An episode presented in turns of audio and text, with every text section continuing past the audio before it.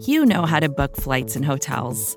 All you're missing is a tool to help you plan that unbelievable travel experience. That's why you need Viator. Book guided tours, excursions, and more in one place. There are over 300,000 travel experiences to choose from, so you can find something for everyone. And Viator offers free cancellation and 24 7 customer support for worry free travel. Download the Viator app now and use code Viator10 for 10% off your first booking in the app. Find travel experiences for you. Do more with Viator.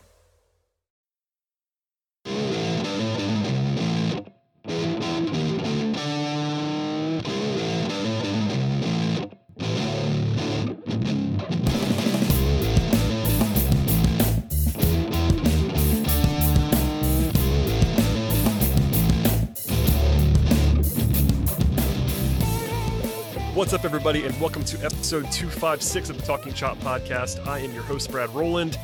Technically, it is still Thursday as we start recording. It will not be Thursday in a few minutes, but Eric Cole is here and uh, a nice, breezy win, if you want to say that. It was definitely some tense moments, but the Braves end up winning this game by a margin that is much larger than it felt at times. Welcome to the podcast, Eric Cole. Yeah, uh, definitely different from the last postseason podcast that I did where, you know, it felt like it was going to be an easy win, followed by, you know, complete and total clencher of a ninth inning that almost let them get away with it instead of kind of, you know, a couple tense moments that definitely felt made it made the the 8-2 score feel a lot closer than it should have been and uh but, you know, it worked out. Braves played really well tonight, so it, it was a, it was a lot of fun following this one for sure. Absolutely, and of course the final score of 10 to 2 uh, a monumental win for the Braves. And honestly, this is the game on paper, as we mentioned last night on the, on the show, and as many people did, it wasn't just us saying this. Uh, this was the most lopsided game against the Braves on paper, but baseball games are not, are not played on paper. And uh, the biggest reason why the Braves won this game, aside from, you know, of course, Marcell Ozuna was a huge part of it. The offense did wake up at times, but the, the hero of the night still was Bryse Wilson, one of your favorite sons, a, a, a Braves prospect. I'll just say this before I toss it to you: the Fox, the Fox booth spending 90 minutes in Game Three talking repeatedly about how the Braves didn't have a starter for Game Three, despite Bryse Wilson already being announced several hours earlier, which I made fun of last night on the podcast. That feels even funnier now because Bryse Wilson came out and shoved, throwing six innings, one one hit, one walk, one earned run, five strikeouts, six sorry 74 pitches and uh, just a heroic effort, frankly.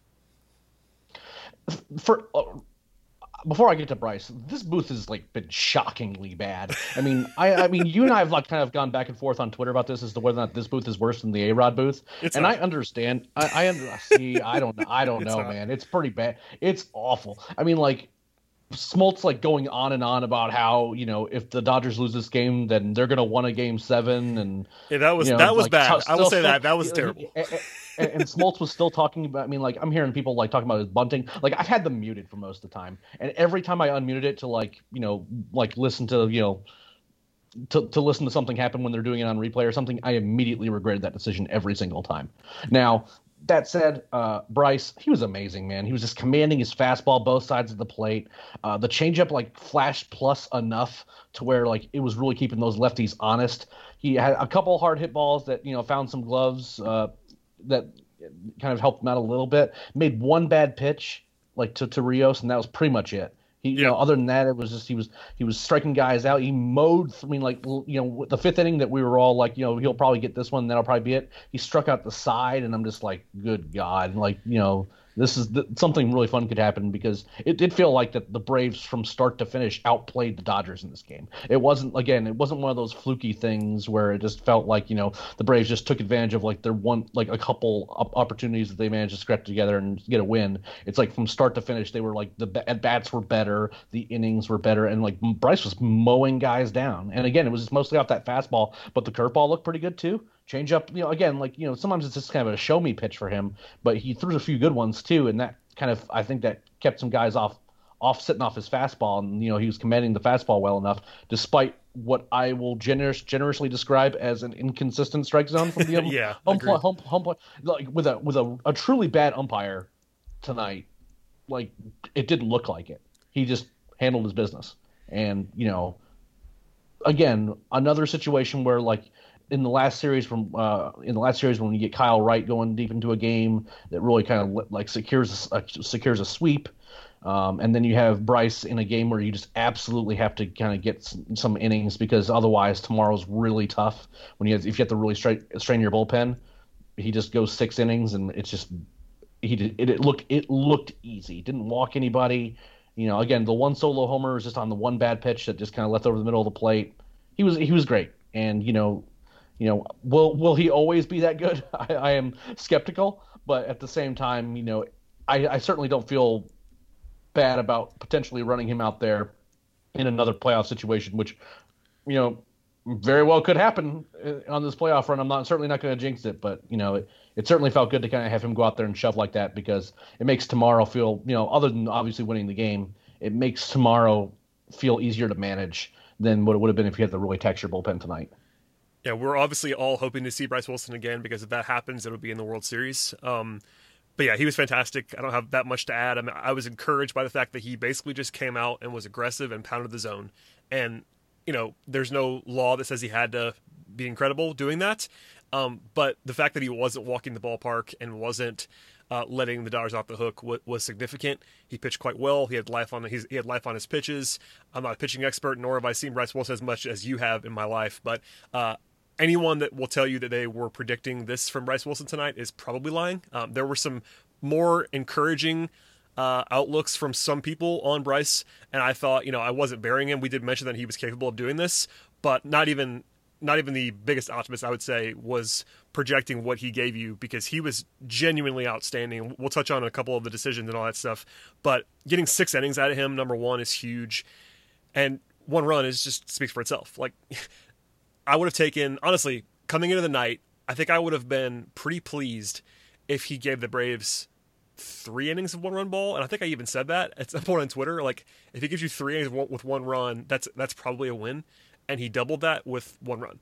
So the bullpen savings, like you said, the fact that they were just great innings, all of that stuff. Him combined with Ynoa from last night, who I know we lauded quite a bit, Scott and I last night, but we're saying again that was a huge effort from Ynoa last night to save the bullpen.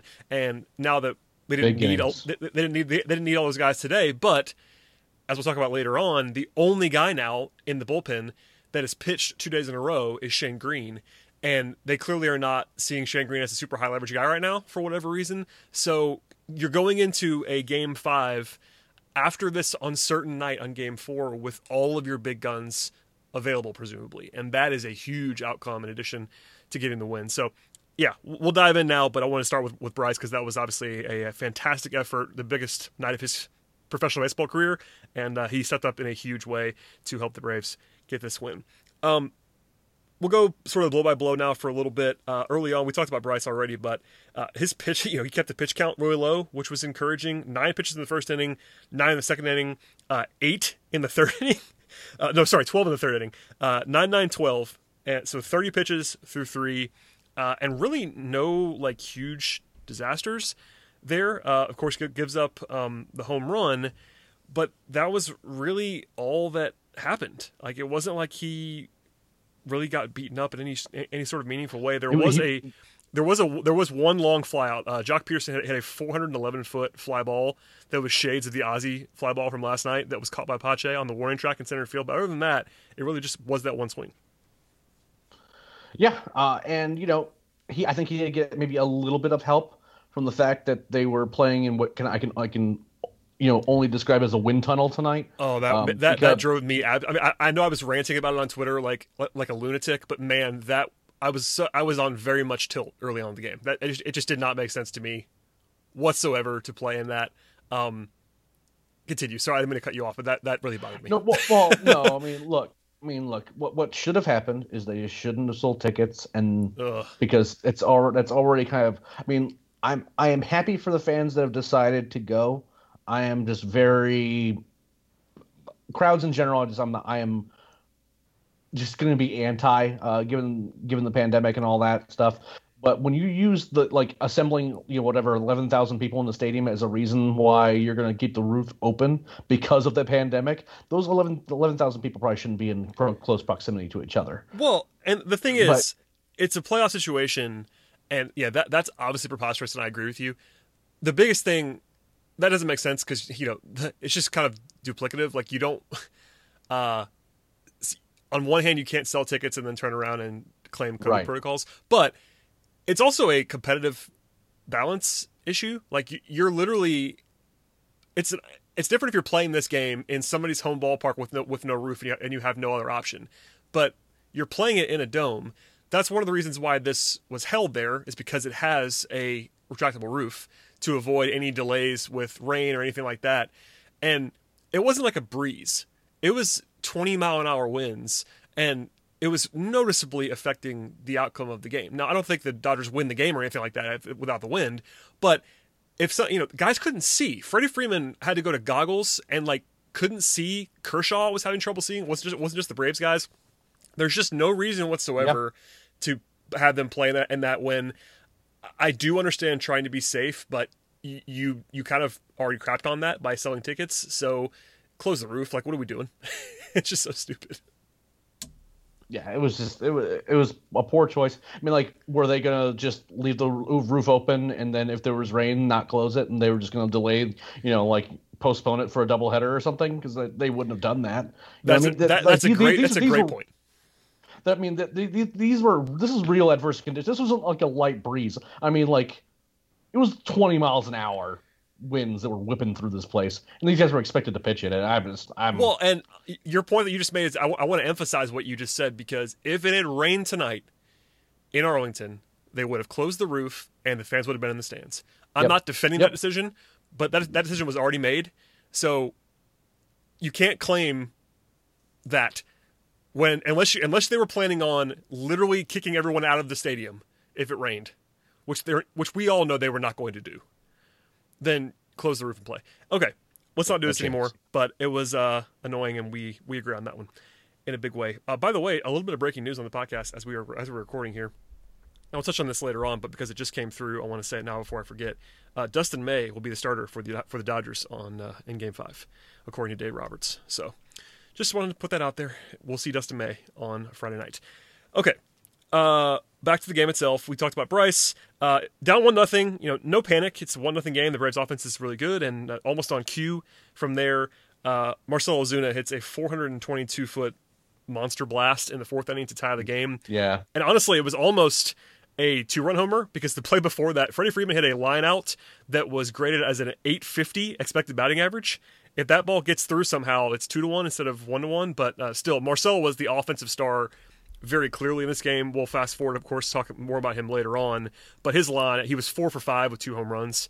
Uh, we've talked about Marcell ad nauseum, but he's just been incredible, and that that continues tonight. yeah. Um, I'm just gonna go ahead and say extend Marcell Ozuna. Uh, you will not find a better DH on the open market. Uh, obviously, if someone's signing him to be their outfielder or the DH doesn't exist in the NL next year, which I am pretty skeptical. I'm pretty sure that's just going to be around next year. I would be pretty surprised by it, even though it doesn't sound like any- like we haven't heard anything about it. Um, he, he was great. Uh, now I will say, you know, obviously the the line out from Freddie. Uh, there was a couple other, you know, BABIP type things for the Braves that just weren't that didn't go particularly well. Um, that some of that did even out, uh, partially Yes. thanks to you know Cristian Pache just being, you know, kind of insane. Your Uh, guy? and, you Your know, guy- your guy you know, Cristian? sh- You Make, making everyone look silly uh, for not playing before this. Uh, I'll just say that out loud. You mean when I was tweeting about it for like a month, and I'm like, why is this? Th-? Uh, whatever. Yeah, Okay, th- this was not the greatest night for, uh, and I, we'll keep we'll keep this short. This was not the greatest night for the mid September Braves playing Ender Inciarte and pitching Robbie Erlin. Uh, those were not No. decisions that worked out very well for the Braves. No, no. but it all worked out in the end, I guess.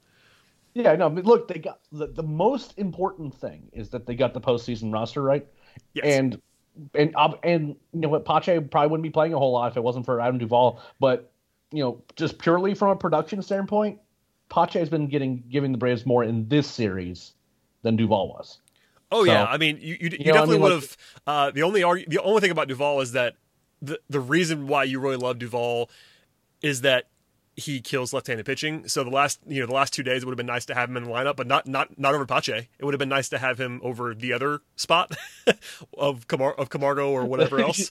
So yeah, and, and even yeah. then, Camargo Camargo's been good. Uh, by the way, he's been performing. Yeah, yeah, he hits he, he looks yeah, he, looks he well. looks actually much better than I thought. I said that last night too, and so did Scott. But it continued tonight. So uh, that decision was vindicated, I think, for Snit, and the fact that Camargo looked crisp in both games. Riley's defensive woes from last night are over with. He looked fine today, so uh, that worked out well. Yeah, and you know it's kind of wild because you know like once we get into the fifth inning, I was starting to really feel like that you know something was coming. You know what I mean? Because you have like Bryse strike out the side, which again, for a guy who's like they're going. He's going against some of the best lefties in the league, and you know, yeah, that was he's just one not heck a, of an effort.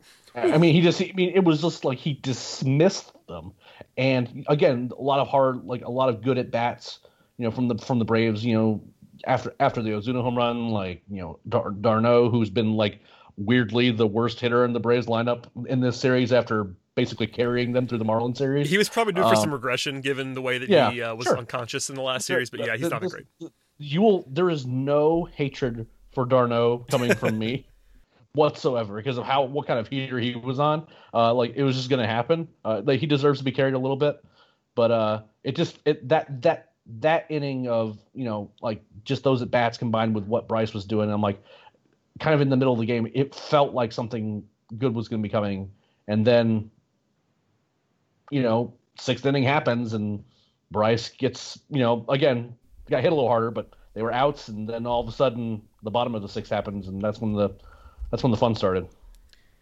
Yeah, you mentioned that. I mean, I want to ask you before we dive into the offense what you made of it. I think we're obviously good with it now, in retrospect, but there it was a talking point in the moment. We are we are a process driven podcast.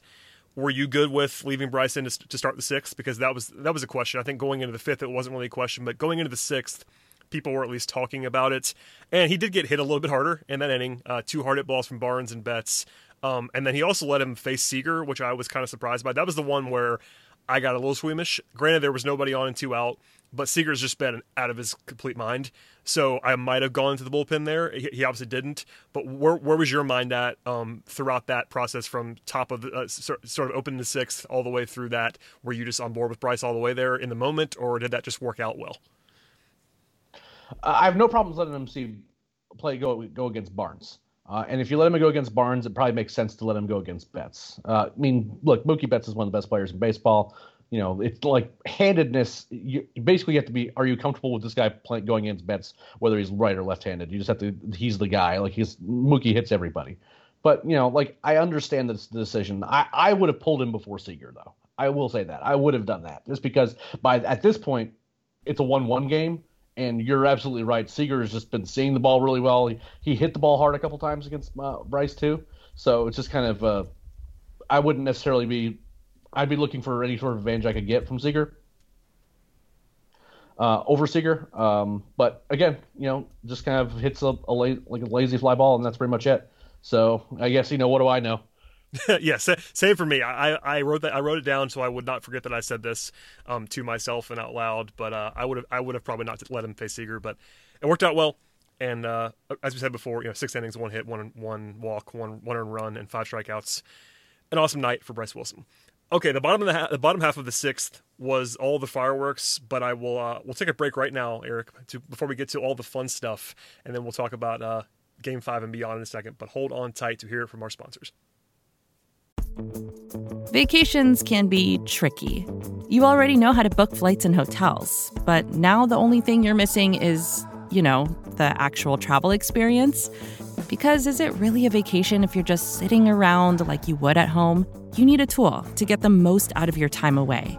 That's where Viator steps in. You can book guided tours, activities, excursions, and more in one place to make your trip truly unforgettable. Viator has over 300,000 travel experiences to choose from. Everything from simple tours to extreme adventures and all the niche, interesting stuff in between. So you can plan something that everyone you're traveling with will enjoy. Real traveler reviews give the inside scoop from people who already been on the experiences you're considering, so you can plan with confidence. Free cancellation helps you plan for the unexpected And 24 7 customer support means you can travel worry free.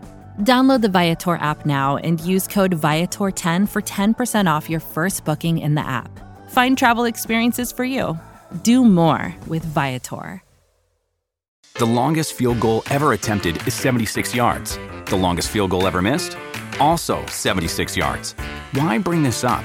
Because knowing your limits matters, both when you're kicking a field goal and when you gamble. Betting more than you're comfortable with is like trying a 70 yard field goal, it probably won't go well. So set a limit when you gamble and stick to it. Want more helpful tips like this? Go to keepitfunohio.com for games, quizzes, and lots of ways to keep your gambling from getting out of hand. All right, Eric. The fun is now here. The bottom of the sixth. What a tease! What a tease! professional professional radio man uh, with the tease there. Uh, I'm mostly kidding, but it was a good place to stop, I think. Um, so, bottom of the sixth, still one one. Uh, Ronald Acuna should have walked on what was an absolutely egregious missed strike call. Uh, going back to your point earlier about the home plate umpiring in this game, Acuna then scares everybody because he, he he reaches base on a chopper. He's very fast, but kind of a weird route he took running, and he took he, he fell over the bag, landed, and was seemingly seemingly holding his wrist, and he has a wrist issue, which is not great to see. Um, in the meantime, the ball was thrown into the dugout, so he was actually awarded second base, which was helpful. Um, how how terrified were you when Ronnie was laying on the field holding his wrist? Because that was a moment that no one really enjoyed. I don't think. No, I, I didn't didn't enjoy it in the moment. It was obviously really scary. Um, I, I think that everyone needs to understand. I mean, kind of like what we now understand just how hurt Freddie was in the playoffs last year. You know, but Freddie Freddie certainly has gotten a, a bigger got a bigger pass, especially in hindsight with like the broken bone. I am firmly convinced that once the World Series ends, like it's gonna be a couple days, and we're gonna find out that Ronald Acuna Jr. is gonna have surgery on his wrist. Like I think he's really hurt. Um, but it's a matter of you know you can't he can't it's one of those injuries that he can't make worse. Like it just has to be repaired, and like he's basically swinging a bat with one arm right now, and he's still producing in this line. He's still drawing walks. Is he hitting the bombs that we're used to hit him? You know, hitting these scorchers that we're used to him hitting? No, but you know he's still as good as he is, despite the fact that he can only do so with one hand. So, you know, was it scary? Sure, it was absolutely it was it was truly scary because despite the fact that he's basically been swinging with one arm, he's been a productive part of this lineup, and he certainly kind of makes things keeps things going, and has still been working you know working good at bats uh, with some notable exceptions. And you know, was it scary? Sure, but you know, once he stayed, it's kind of one of those things that once he stays in the game, and I kind of start thinking about the fact that you know, by all accounts, he can't whatever he's done to his wrist can't be like they they wouldn't be, have been playing him as much as they have if it could be made worse. So you know, hopefully there's going to hopefully it's you know not something that lingers and it really hampers his production. And he's again he's been he played pretty well the rest of the, the rest of the day and was moving around pretty well and you know maybe it was just something that kind of bit him whenever he landed kind of awkwardly, but you know or swung awkwardly or whatever. But you know, again it was pretty scary. Yeah, so he got he got up eventually, stayed in the game. Um, hopefully he's fine. I tend to agree he is probably more hurt than we know. But uh, from that point forward in the inning, it was it was good news. Um, it's helpful that he was standing on second base, um, but he probably would have scored anyway. Freddie doubles to give the Braves a 2 1 lead right on cue. Freddie doing Freddie things. He was very good in this game as well. Not as good as Ozuna, but who was? Freddie was still really good. Uh, still nobody out, by the way, as well. So essentially, Freddie and Ronald uh, changed places. Freddie's on second, and then Ozuna doubles to 3 1. So three batters, two runs. Um, I will say this: this is a uh, a Dave Roberts skeptical podcast, and I'm not complaining. I'll say this. I'll say this now. I'm not complaining, but Dave Roberts did a terrible job in this game, and if I'm hosting a Dodgers podcast, Yes. I'm losing my mind yes. because first of all, There were- first of all, there were def- there were definitely some friends of uh, ours in the SB Nation world that certainly weren't particularly happy. Yeah, I follow I follow some people that cover the Dodgers or at least Dodgers observers, and they were uh, echoing this as well. But this is a really obvious one. This is you know this is not super nuanced. You know we we go deep dive nuance on this podcast for the Braves. This is a really obvious one. Clayton Kershaw clearly did not have it anymore at that point in time, in my view.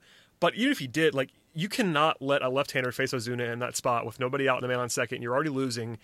Ozuna slugged 867 this season against left-handed pitching. Slugged, not didn't know he OPS, Eric. Not OPS. I didn't. Slugging. I didn't know he was that good against lefties, but when when you posted that earlier today, I was just like, "Good God!" I checked it twice. That's a real number.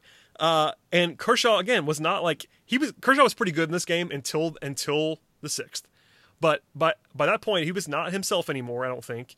And uh, again, not complaining, but that was a really bad decision. And Ozuna, Ozuna makes him pay. Um, that was the end of Kershaw, a, a batter too late. But the, the Braves are still up three one. There was a liner then by d'Arnaud that was caught by Betts actually to keep Ozuna at second, which was unfortunate. But then uh, Ozzie singles. Ozuna had to hold up, and that was not his fault. He's not a great base runner by any means, but no one scores on that play with the, with where it was hit and how softly it was hit, so that's not really on him. Still first and third with one out now for Swanson, and it's th- again the Braves leading three one. Before before we analyze what, what became a double to break the game open a little bit, John Smoltz wanted a safety squeeze. Were you listening to the, the Yep. broadcast at this point in time? Uh, I I heard I heard about it. I wasn't Okay. watching the podcast, So, but I did hear about it. I did. I did watch this. Um, I can, I can confirm it happened. Um, charitably, he did say that it had to, it had to be executed well.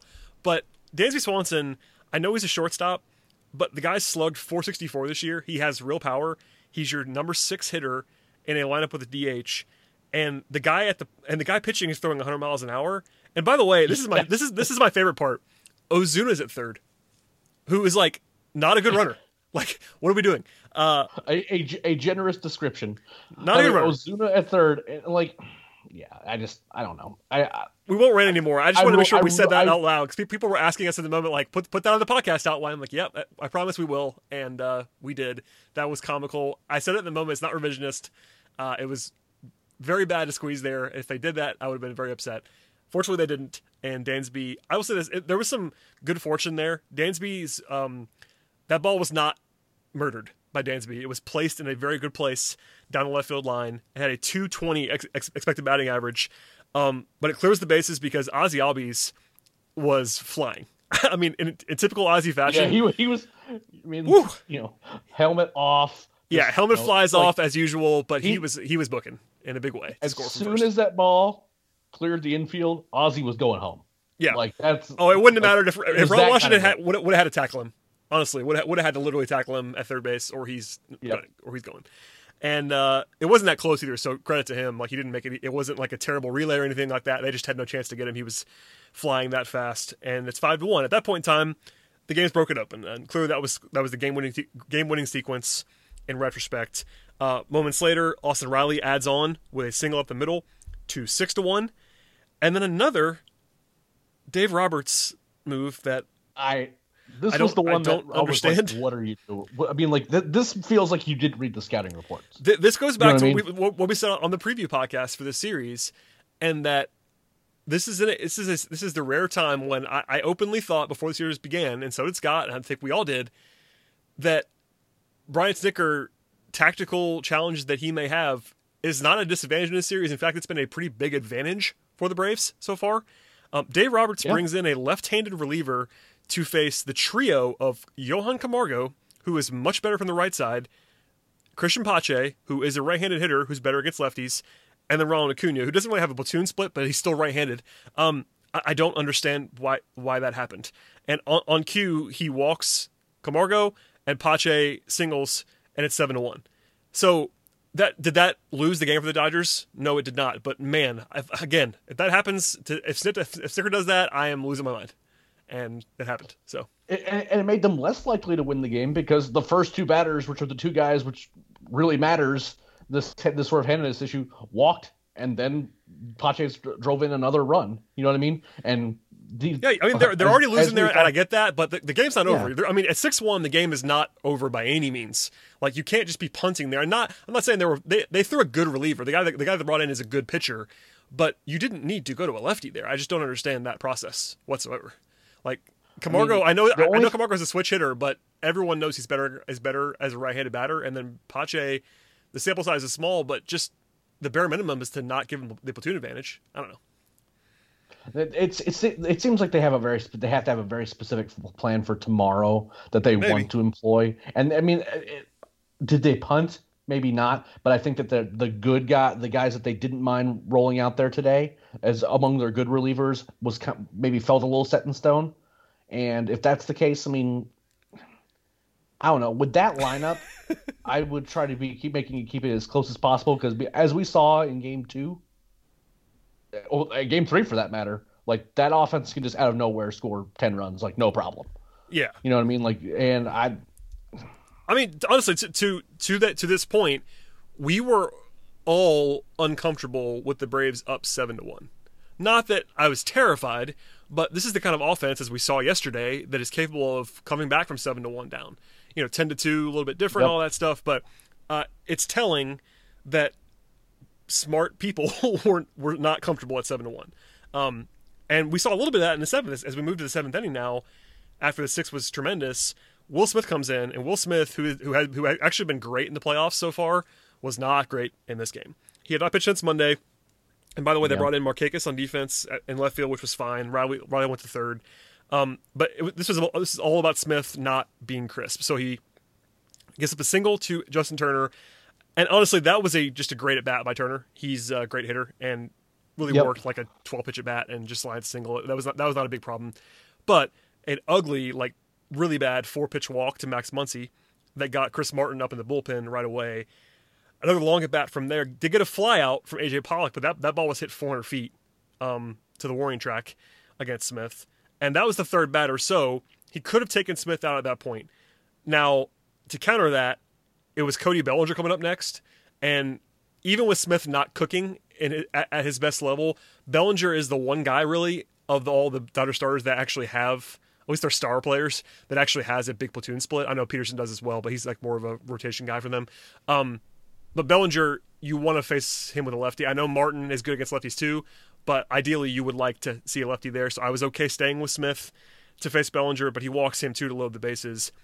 It was just not Will Smith's night. I'm not panicking about Will Smith personally, but are, are you worried about Will Smith at all? No, I mean he hadn't pitched in you know hadn't pitched in three days, and just like the the, the biggest problem is he just couldn't command his slider, and like the Dodgers knew it. Like after he threw like those first three and like did not come close to throwing a strike with it, like they just never offered at it, not once. And the, you know, and he kept throwing it, so you know that's kind of where he kind of got himself in trouble because you know if you're not gonna if you're not gonna throw strikes with your slider, they're not gonna swing at it, and then when you're not really commanding your fastball either, he just he was just off. Like it wasn't like a No. It wasn't a disaster. Uh, I will say, I will say on that Pollock. I mean, I, I understand that that ball got to the warning track, but the expected batting average on that one was point zero seven zero. It was a high fly ball. It was not like yeah, crushed by any means. I'm glad you said that. Yeah, I mean, I mean, well, there were some local writers who shall remain nameless that was like talking about how like the only reason that the game wasn't a seven four Oh. game was because of the wind. And, Yeah, that was- like, that was- that was- that was that, that- yeah, and that's just inaccurate. It's also not. I mean? It's also not where the wind was blowing. Like that's there. There were some wind aided or um, wind um, resistant plays in this game. That was not one that changed the outcome of that play. Especially if you looked at the Statcast data, which I'm sure people um, were not looking at necessarily. But I am with you. That was not like a crushed ball that he got really lucky on. It was more of a routine fly ball, but it was a little bit scary when it was up in the air anyway.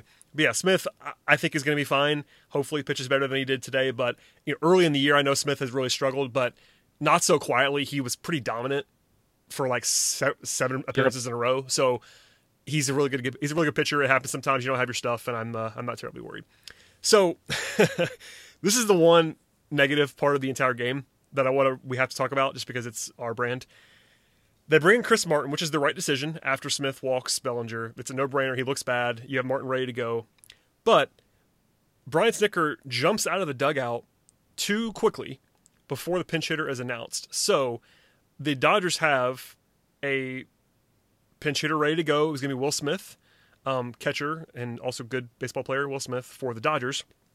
And everyone knows it. He's about to come out, uh, but he's not been announced yet. And Snitker, for whatever reason, just got overexcited and made the pitching change before it was announced. So you bring in Chris Martin, which they were always going to do. There was people that were misunderstanding this and saying, "Well, they were bringing in Martin anyway." I'm like, "Yeah, I, we all know they're bringing in Martin anyway." The problem is it was going to be Martin against Will Smith, not against Rios. And it didn't end up biting them. But that was a that's just a terrible mistake. I mean, it didn't it didn't kill them, but even even people that don't criticize Snitker were just like, guys, this, that was really bad. Like, and it was it was a egregious, just knucklehead mistake by the manager. And it's again, it doesn't. The impact is marginal now, fortunately for them, but they got to save um, Smith for later. They had a left-hander in Rios face Martin, and then they got to pinch hit Smith later on, which didn't burn them. But man, that's the kind of thing that just can't happen in that spot. I, I, I don't know. That's all I have to say about it. It was just a moment that you have to discuss because it, it could have gone very very wrong for them. Well, yeah, and the thing is, is like all these little advantages or disadvantages kind of add up. You know, when it comes to like bullpen management, you know, obviously the difference between like a good a good righty reliever versus a good lefty reliever, you know, in terms of handedness, a lot of times the difference is only a little bit. But you know, you keep giving teams extra chances and things like this. Like, because now what happens in this particular situation is they get to keep the guy Rios in. Who's I get to, to face to face Martin, who, who mashes righties, yeah, yeah, and, ha- and has already and has already hit a home run in this game and then you get them let them sub out Barnes for Smith cleanly, and you know, and in a situation where there's a bunch of base runners, and uh, like the, thanks to Ozzie being in a good spot, you know, yeah. he catches this line drive, but like the the Dodgers could have put up multiple runs there. Oh yeah, I mean, because that, and, think about and, it. And that, do we think that, that, Bar, do we think that Barnes puts up that same at bat against Martin? No, I'm pretty skeptical about that. Yeah, I mean, so, think about think about the way, the way the the way the ending the ending ended the ending the inning ends at seven to two with the bases loaded. Like I, I know the Braves are up five runs, and I, I got a few responses like, "Why are you making such a big, big was, deal that, of this? The Braves are up five runs." It's like I know they're up five runs, but it's the littlest, most obvious thing in the world. Like everyone knows what's about to happen, including Brian Snitker. They're about to pinch hit Will Smith. He's in the on deck circle, ready to go. They know it's going to happen. Just wait. I mean, 15 seconds is all you have to do. Wait for the name to be announced, then go out there. It's something that Brian Snitker's done a hundred times. This is a thousand times maybe. This is not a like nuanced thing. It's just something you do. Like no. Yeah, and and, and it was very clearly just like it was just a mistake, right? Like it's yeah, not like you know, like I mean, it happens, but it's a bad. Yeah. It's bad, man. It's a bad mistake. It's a bad mistake.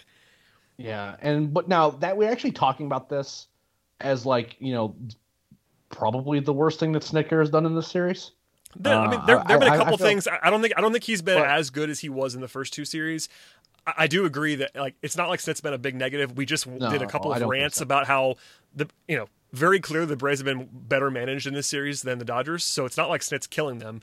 I just wanted to. Yeah, because Roberts has been terrible. He, has been, and there's no question about it. And I, and I think Snit's done a perfectly fine job. I'm not. I'm not piling on. I know we've done that in the past at times about Snit this was one that was so preventable and like such a automatic easy thing to do that doing it wrong was notably bad and honestly if this wasn't likely to happen but if smith hits a grand slam there like we're talking about that forever i mean literally forever so he gets bailed out by the fact that they didn't give up any runs in that inning um, or was it one was it one run i can't remember if they gave, if they gave up one or not but regardless they it didn't matter in the grand scheme of things, and I'm glad it didn't matter. I'll, I'll stop ranting.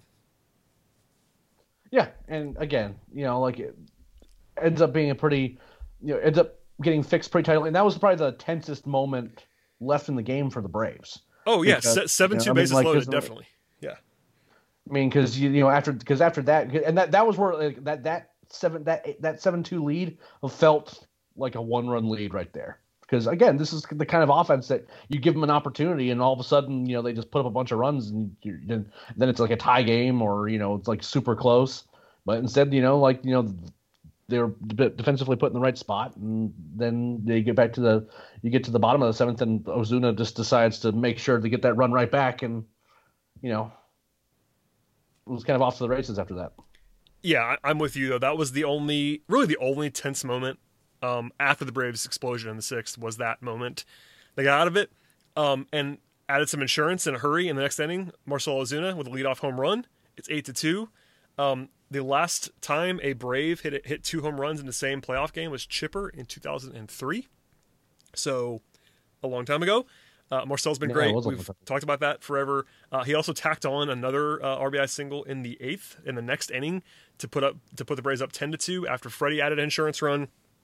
Tyler Matzek pitched well Um, he, he, he did give up a give up a double to Justin Turner, but he came in in the eighth, pitched great, um, did, did his job, and then after the Braves scored two runs of insurance in the eighth, which were nice, they didn't have to have them, but they it was nice to nice to see. They had Melancon up when it was eight to two. They scored two runs, and then they got Greene up and used him instead of Melancon, um, which I was fine with. Uh, Bellinger did have one home run level swing, a 410 foot fly ball to center that he thought was gone. But if, if, that goes out of the ballpark, it's 10 to 3 with one out in the ninth, and you're totally fine. Um, did you have any thoughts about, you know, obviously they wanted to save Melancon for tomorrow. Greene is now the only guy in the pen that's pitched two days in a row, so maybe he's unavailable. But again, they, they're kind of treating Greene like a mop up guy right now, which you can litigate that. I'm not really sure when or why Shane Greene is now like Jacob Webb, but apparently he is. I I'm not really sure when that happened, but it's now the case. It, it feels like. Yeah, it seems like he's kind of like he's not the guy you want to be pitching, throwing out there when you're losing, but you don't like. But it doesn't seem like they want to put them out there when he's close. And he's now a low leverage situation. guy, pretty clearly, according to yeah, the usage. Yeah, yeah, but like you know, but I I don't think I've never really seen him like pitching in like you know like when the Braves are down like eight to three and stuff like that. So I I mean it's it is definitely a weird situation, um, and not sure if it's completely justified, but you know, the Braves have a lot of really good bullpen arms, which is kind of part of the problem because you know they also they I mean they used they used Martin and they used Smith in this game too when they were had a pretty substantial lead. So you know, it maybe felt, it felt like kind Snit just wanted to win this one. Like he was going to yeah, plan like he, on. Like, it was super important to get this one, and you know what? I don't think he's wrong. No, I, I, I was going to say I, one. I agree. I don't think that was bad at all, honestly. And you know, we're I've definitely talked about the fact that Snitz used guys too aggressively in the regular season at these kind of moments, but in this spot, after not using any of them yesterday, it was perfectly fine to me up six because of because of the Dodgers. You know, you're up five up five or six runs. It's a lot, but the Dodgers can score on you. I was totally fine using Smith and Matzek and Martin. I really was at 10 to 2, I'm also fine using Greene and not using Melancon. Like uh, Melancon warmed up, he threw a lot of pitches in the bullpen. That does matter on some on some level, but it's still better that he didn't pitch in the game tonight because you're going to need everybody you can get your hands on tomorrow, as we'll talk about in a second. So that was handled well, I think. I had no issues with it whatsoever. Um, unlike earlier in the series when they used Tomlin for no reason in that spot, um, Greene is perfectly fine, especially because Greene pitched yesterday. So it wasn't like he, uh, which I didn't, I didn't like Greene going yesterday, but no more rants about that. Um, anything from any, anything from the game that you want to get to before we before we look ahead a little bit to Game Five, and it's going to be a weird Game Five. But uh, final thoughts on the game. Uh, Cristian Pache is really good at defense. Uh, that makes me feel pretty good. Uh, he made some made some big time plays, including on that ball that Bellinger hit, which makes me feel good because Bellinger has stolen a couple, you know, a couple high uh, expected batting average hits from the Braves in this series. So you know, being able to you know return the favor to him was nice. Beyond that, I mean, just you know, the thing that I've been saying this entire offense, this entire postseason, is that when this offense shows up, they can beat anybody. And you know, they they were relentless tonight. Like you know, they had their big inning, which is it seems like they always have like in some degree a, an inning where they kind of just you know string together a bunch of offense and you know they'll score three or four runs. Uh, whether or not that extends throughout the course of the game is a little bit sketchier at times, but they were relentless tonight. They they score a bunch of runs in the sixth, and they just kept tacking on extra runs here and there, which is exactly how, like what they need to be doing. And if that's the case, I mean, like, look, the Dodgers are a really good baseball team, but you would think that the based on how some of the national media has been talking about that this like and even in the broadcast booth they're just like you know like that this is like some weird eighth seed that is like you know screwing up their TV programming. This this Braves team's really good, uh, and their offense is legitimately like great. And I think that you know what we saw tonight was just you know how da- how dangerous. I mean, like their best hitter from the last series has done basically nothing in this one, and other than like for three innings, they have outplayed the Dodgers. In this entire like I mean, like, like they're the, the, obviously the first two innings yesterday were god awful. I mean, like no one, no one, no one's arguing that. No one is. But those two innings, and then the ninth inning in Game Two where they almost came back. But other than that, the Braves have beaten up on this Dodgers team, like full stop. And it's a, kind of a testament to kind of what the team they've done. And you have to feel really good given how everyone's playing uh, how they've had things lined up now. Where I mean, obviously you have the bullpen game tomorrow, but you know you have guys on regular rest. Like you just have to win one of the next three now. Yep, that's all you have to do. The uh, the models, a couple of the models are out, and the Braves are like somewhere between like you know eighty to eighty five percent favorites in the series, which makes sense. You know the Dodgers are certainly capable yeah. of winning it. This is not over by any means. I think we have said that, but in case, in case we didn't make, make that, make that very clear, this is not over. The Dodgers are very good, and three one is not four one. This is not over. Um, the Braves, though, are big favorites. We can acknowledge that. Um, in the series, they should win it at this point in time. They are the favorites. Uh, hopefully, they don't um, not win it. We'll we'll leave it there. Uh, game five, 9:08 p.m. Eastern time on Friday because Houston had the nerve to win today to uh, hurt, hurt all of our sleep schedules. So um, that'll be a fun one. Uh, before game, you guys, you guys have fun. Yeah, me and, it'll be me and Scott. I think tomorrow night. Uh, I, I, have a tentative willingness to be on the podcast if the, the, the result tomorrow is favorable, but we'll see how it goes. We'll see how that goes. Uh, so yeah, before Game Four started, Snitker announced that Max Fried was not an option for Game Five, which is okay. You know, it is what it is. In fact, and it didn't matter. Like it would have been a talking point if the Braves had lost tonight because the whole time I assumed personally if the Braves were up 3 1, they were not going to use Fried in game five.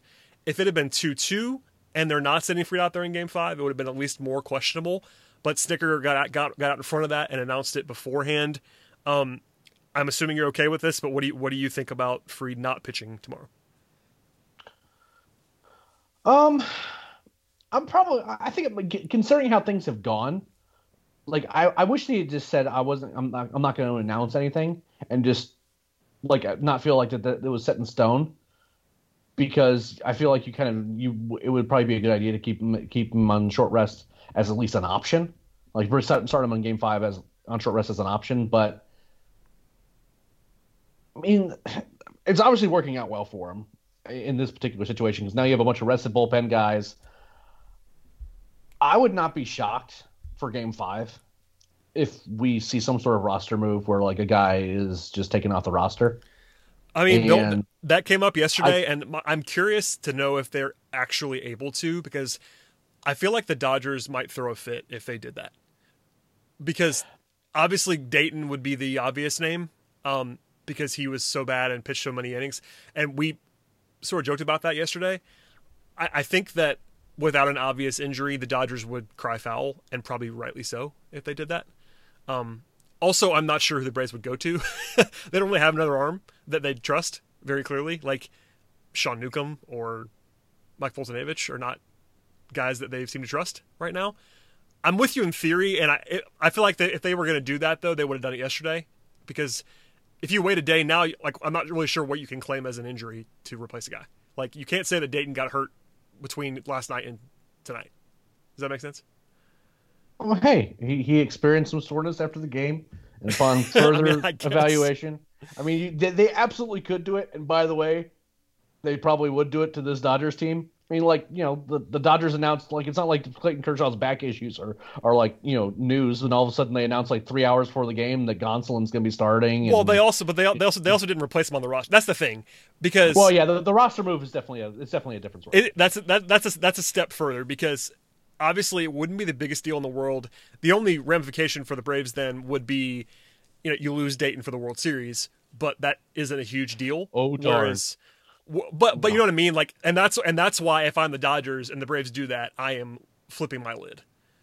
Like th- that that would be a serious uh, stare down in terms of uh, the fallout there, which is why I don't think the Braves are going to do that. And and again, if they were going to do that, they would have done it already. I think before today. So I'm expecting that not to happen. I mean, that was an idea people were talking about last night, and I I get why. I just think practically speaking, they're not going to do that. Yeah, I mean, look, all, all, your points are valid. I am I am certain that the Braves are at least considering it as an option, just have a fresh arm. Uh, now, whether or not it's you know in practice, it's a good idea, uh, or even one that's going to pass muster uh, in a lot of ways, but you know. In terms, of, in terms of their options for five, I mean, like I almost think. I mean, everyone just knows it's going to be a bullpen game. By the way, it's going to be a bullpen game on both sides. I know they've announced Dustin May as the starter and he has started games. He has not started a game since the end of September. Yeah, he's not going to go out and pitch six innings tomorrow. I don't think. No, I mean, Dustin no, May he's, is he's throw maybe two. yeah, D- Dustin May is notably better than the option the Braves have tomorrow. But that doesn't mean that he's going to Sure. go out and throw seven innings. Like it's an advantage for the Dodgers, but I'm inclined to go on your side here. It's more of a bullpen game than you might think for LA. I mean, okay, let's talk about the options real quick because people were asking us to go into this a little. Um, Kyle Wright is an option because he didn't pitch very many uh, pitches. By the way, I'm reading this. I've not I've not seen the uh, video because we've been recording, but uh, friend of the program Grant McAuley tweets that Kyle Wright is going to be available. Snit did not commit to using him, but he's going to be available, and it looks like the only guys who are unavailable for tomorrow are Ynoa, which is not a huge surprise, and Dayton. Um, so I guess even Greene can pitch three days in a row if in, in, in a situation. I, I guess they're yeah. comfortable with that based on what Snitker said. Um, so we'll see. Uh, let's start here. Would you use Wright? Okay, this is this is a hard question. I'll, I'll, I'll preface this. This is a hard question for you to answer without any information. But would you think about using Wright tomorrow? Because we don't know the situation. We don't, we don't know his arm. We don't know his confidence level in the team. But knowing all of that, would you use Kyle Wright tomorrow? Would you plan on using him tomorrow? I'd certainly consider it. I think it'd be, and he's an interesting option, but not to start the game. Um, I think that maybe using a lefty opener uh, to Minter? possibly, kind of, yeah, Minter wouldn't be the wouldn't be the worst notion to me. Um, What you assume he Yeah, could, well- Minter might be able to go two innings too, because you know it might be an opener. The guys who can go multiple innings is interesting to me because it normally would be Matzek, but he pitched today, so I'm not sure he's going to go multiple innings tomorrow. Um, Minter did not pitch today. That's a guy to circle. Uh, they could use Jacob Webb for multiple innings. I'm not. I mean, they have Josh Tomlin, but I agree with you. Actually, if you were going to use Wright, I would probably not start him and just go the opener route. I'm not sure if Snit will do that, but I kind of like that. If Wright's available, I would go to him as my long man before I would go to Tomlin. If Wright is available, we we don't know that. We don't know where his arm is, but if he's good to go and you have confidence confidence in him, I'd rather see him trotting out of the bullpen in the second inning than Tomlin. Yeah, and again, like it's you know, the the, one consideration, and I just don't have a good answer for it, is what do the Dodgers do with their lineup in a situation where it's a pretty obviously going to be a bullpen game? I mean, the the logical thing is just you know line up your you know line up your best nine guys, alternate handedness where you can. You know what I mean? Um, Yeah, they they have a line. Actually, in the preview pod, that in the first two series, they kind of played the same guys every day. There was one spot they were alternating, but they do kind of have a standard lineup. We haven't seen it in this series because they've just they've kind of gotten weird. But they have eight regular guys that they just play, and they could just go to those guys. Um, like Smith will be in there because uh, it was Barnes today because of Kershaw. He's he's he's Kershaw's personal catcher, but Smith will be back in there, and they kind of have studs. The only decision that they really have to make is like, does Joc Pederson start or not? Because everybody else that they start just kind of starts most of the time. Order wise might be interesting, but you know, Betts, Muncy, Bellinger, like these Turner, like Smith, those guys are all playing, and then maybe Chris Taylor. I, I assume Chris Taylor's playing because they uh, Roberts was asked why he didn't play today. He said he was giving him quote a blow end quote. So I don't, I'm not sure why you need a day off in the playoffs, but okay. Yeah. Um, yeah. It, it, interesting phrasing, and not sure why you give one of your best offensive players a day off when you Yeah. like a game. By the way, you have to win. So he'll be in there tomorrow, I assume. But I I agree, it's it's kind of a weird spot for them. They have to kind of just play down the middle. They can't load up in the way they might be able to. But honestly, my overarching opinion about Game Five right now, from the outside looking in, is that we we don't know. People are asking us what what we would do, what they're going to do.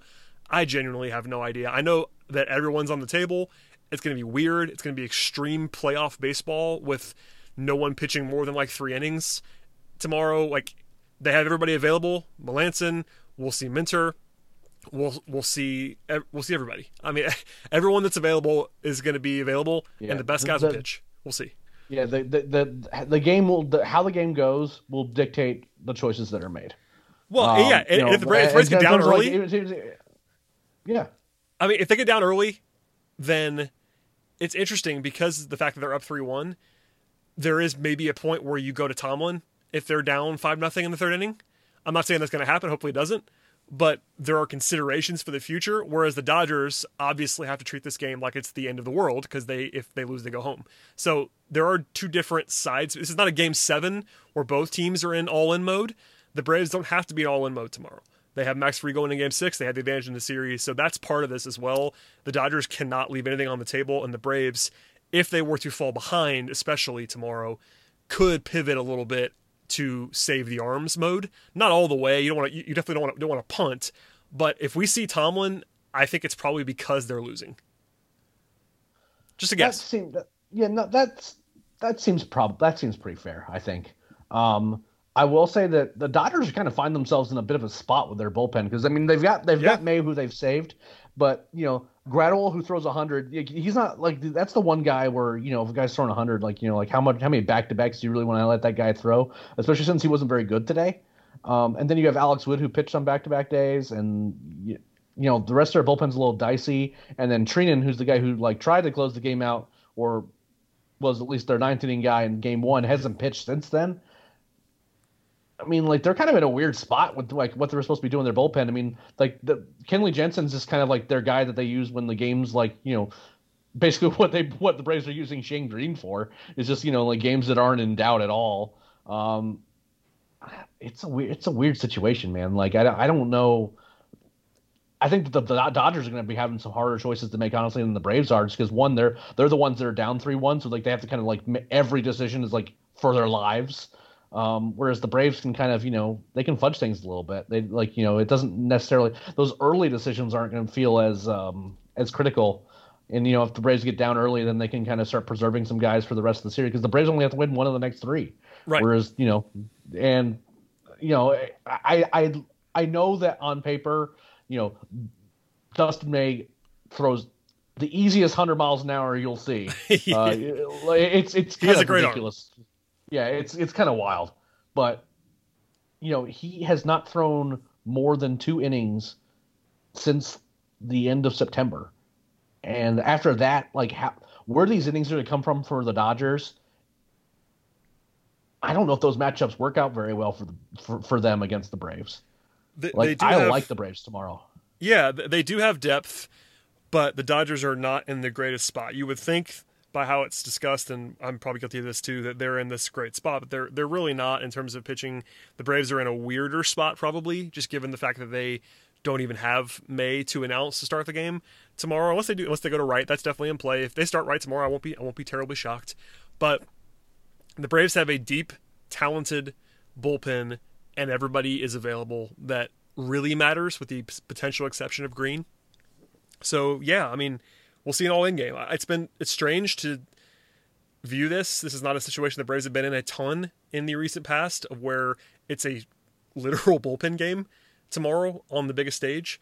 So predictions are uh, foolhardy, I will say, in terms of who's going to pitch tomorrow. If the game is close, we will see all the big guns. That's my only prediction. Is if the game is competitive, we, all bets pitching. are off. Yep. Yeah. Yep. Especially with free, especially with Fried ready to go the next game, um, you can have you can be even more aggressive than um, than you might otherwise be. But if you're losing, you could also pedal off. As, as we both said, you can kind of play it by ear, and it's going to be the game script is more of a football term, but that's that's kind of what I'm thinking right now in my head. It, it depends a lot of what happens early on in this game as to re, as to how the rest of it's going to go. So we'll see, Eric. That's my uh, my analysis is, is we'll see. Great stuff by me. I mean that's yeah, the, in in terms of the the who's going to get used and when and all that stuff. I mean, it's Shrug. there's some there's so many variables. Like what you know, because there's like the, what's what's being planned right now is like if we open with this guy, how do the you know how do the Dodgers counter that, and what do they like? There's there's some like four dimensional chess that's currently happening. Oh yeah, you know, and I, I, hope and by like, the way, I hope the front office is involved as well. This, this should this, this oh, should be yeah. a very uh, nuanced decision making tree in the next you know 15 hours, however long they're going to take here. Everyone should be in play. Analytics guys should be in play. This is a team wide decision as to how they're going to approach tomorrow, and there should be a plan. Granted, the plan might get thrown out in a hurry, but they have they have to approach it with some sort of uh, model for tomorrow. Well, especially when you consider that Dave Roberts is making the decisions on the other side, and if you That like, you, you know, like if, if you can if you can make him make some bad decisions about like you know like switching guys out for pinch hitters and you know matchups and stuff like that, like and he's shown that he is absolutely capable of doing that. You know, like I hope that there's a lot of be- thought being kind of put into what the game plan is because you can you can make him make some poor choices. You can. It's just Yeah. true. I tend to agree. Um, yeah. So the Braves are favored. We'll see how, what happens in Game Five. I was looking at um while we're talking to try to see if what the uh, odds were for tomorrow, and nobody really has them out yet because of the pitching. Um, sports books do not want to post odds on a game they don't know who's going to pitch in it, so I don't blame them for, at all for that. We'll see. I expect the Dodgers to probably be favored in Vegas when the game begins, but uh, that doesn't really matter as we saw tonight. So, Eric, any final thoughts um, ahead of what's going to be a very long night on Friday evening?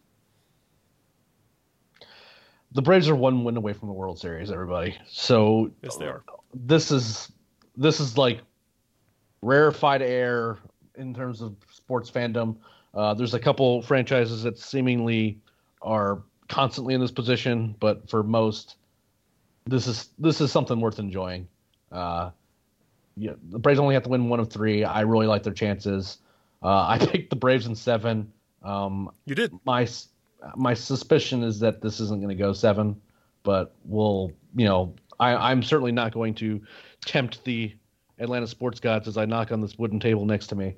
Uh, but I, I really do like the Braves' chances. They've been playing incredibly well in this series. Um, you know, I the Braves sweeping just never felt like it was going to be coming, but I'm certainly glad that you know some of the area to national level writers who were writing and, and tweeting some pretty embarrassing things after the game yesterday uh, are having to rethink what their narratives are going to be for after this one. Yeah, I think uh, if you look at the strictly, this is my role in the podcast. If you look at the strict math probability projection angle here, I think Braves in six is now the projected outcome in the series. Uh, they could win it in five, certainly, if they win tomorrow. Um, but that's just I'm just going to present the information. I'm not I'm not doing any analysis at all. That is the model projection right now is Braves in six, uh, between the advantage of three one and the fact that Fried's pitching on on uh, what day is it right now? Saturday. So I'll leave it there. Eric, thank you as always for joining me on the podcast. Um, we will be talking again in the near future, even if you're not here tomorrow night, because Scott is Yeah. tabbed for this specific occasion. Because I, honestly, if I had to project the over under on start time, not not finish time, start time of the podcast tomorrow, I would say 1:30 p.m. uh, Sorry, 1 1:30 a.m. Eastern time. So Yeah. Uh, you'll have a tough time keeping me off the podcast if tomorrow goes well, or today, I guess. Yeah, I uh, and, it goes without saying. Uh, I'll try to talk around this, but if if the Braves are victorious, we will have several more podcasts coming after that. So it's not as if um, we're going to close up shop if they happen to win tomorrow. Also, al- Um, also true. Also true. But we'll pivot and talk about that then. We will not talk about that now. Uh, yeah, thank you for listening, everybody. I really appreciate it. It's now 1 a.m. We've just reached the hour mark on the podcast, and uh, we're signing off now. Eric, thank you. Subscribe to the podcast, everyone. Check out the site. There's plenty of written content up at talkingchop.com. Check all that out. We'll see you once again after game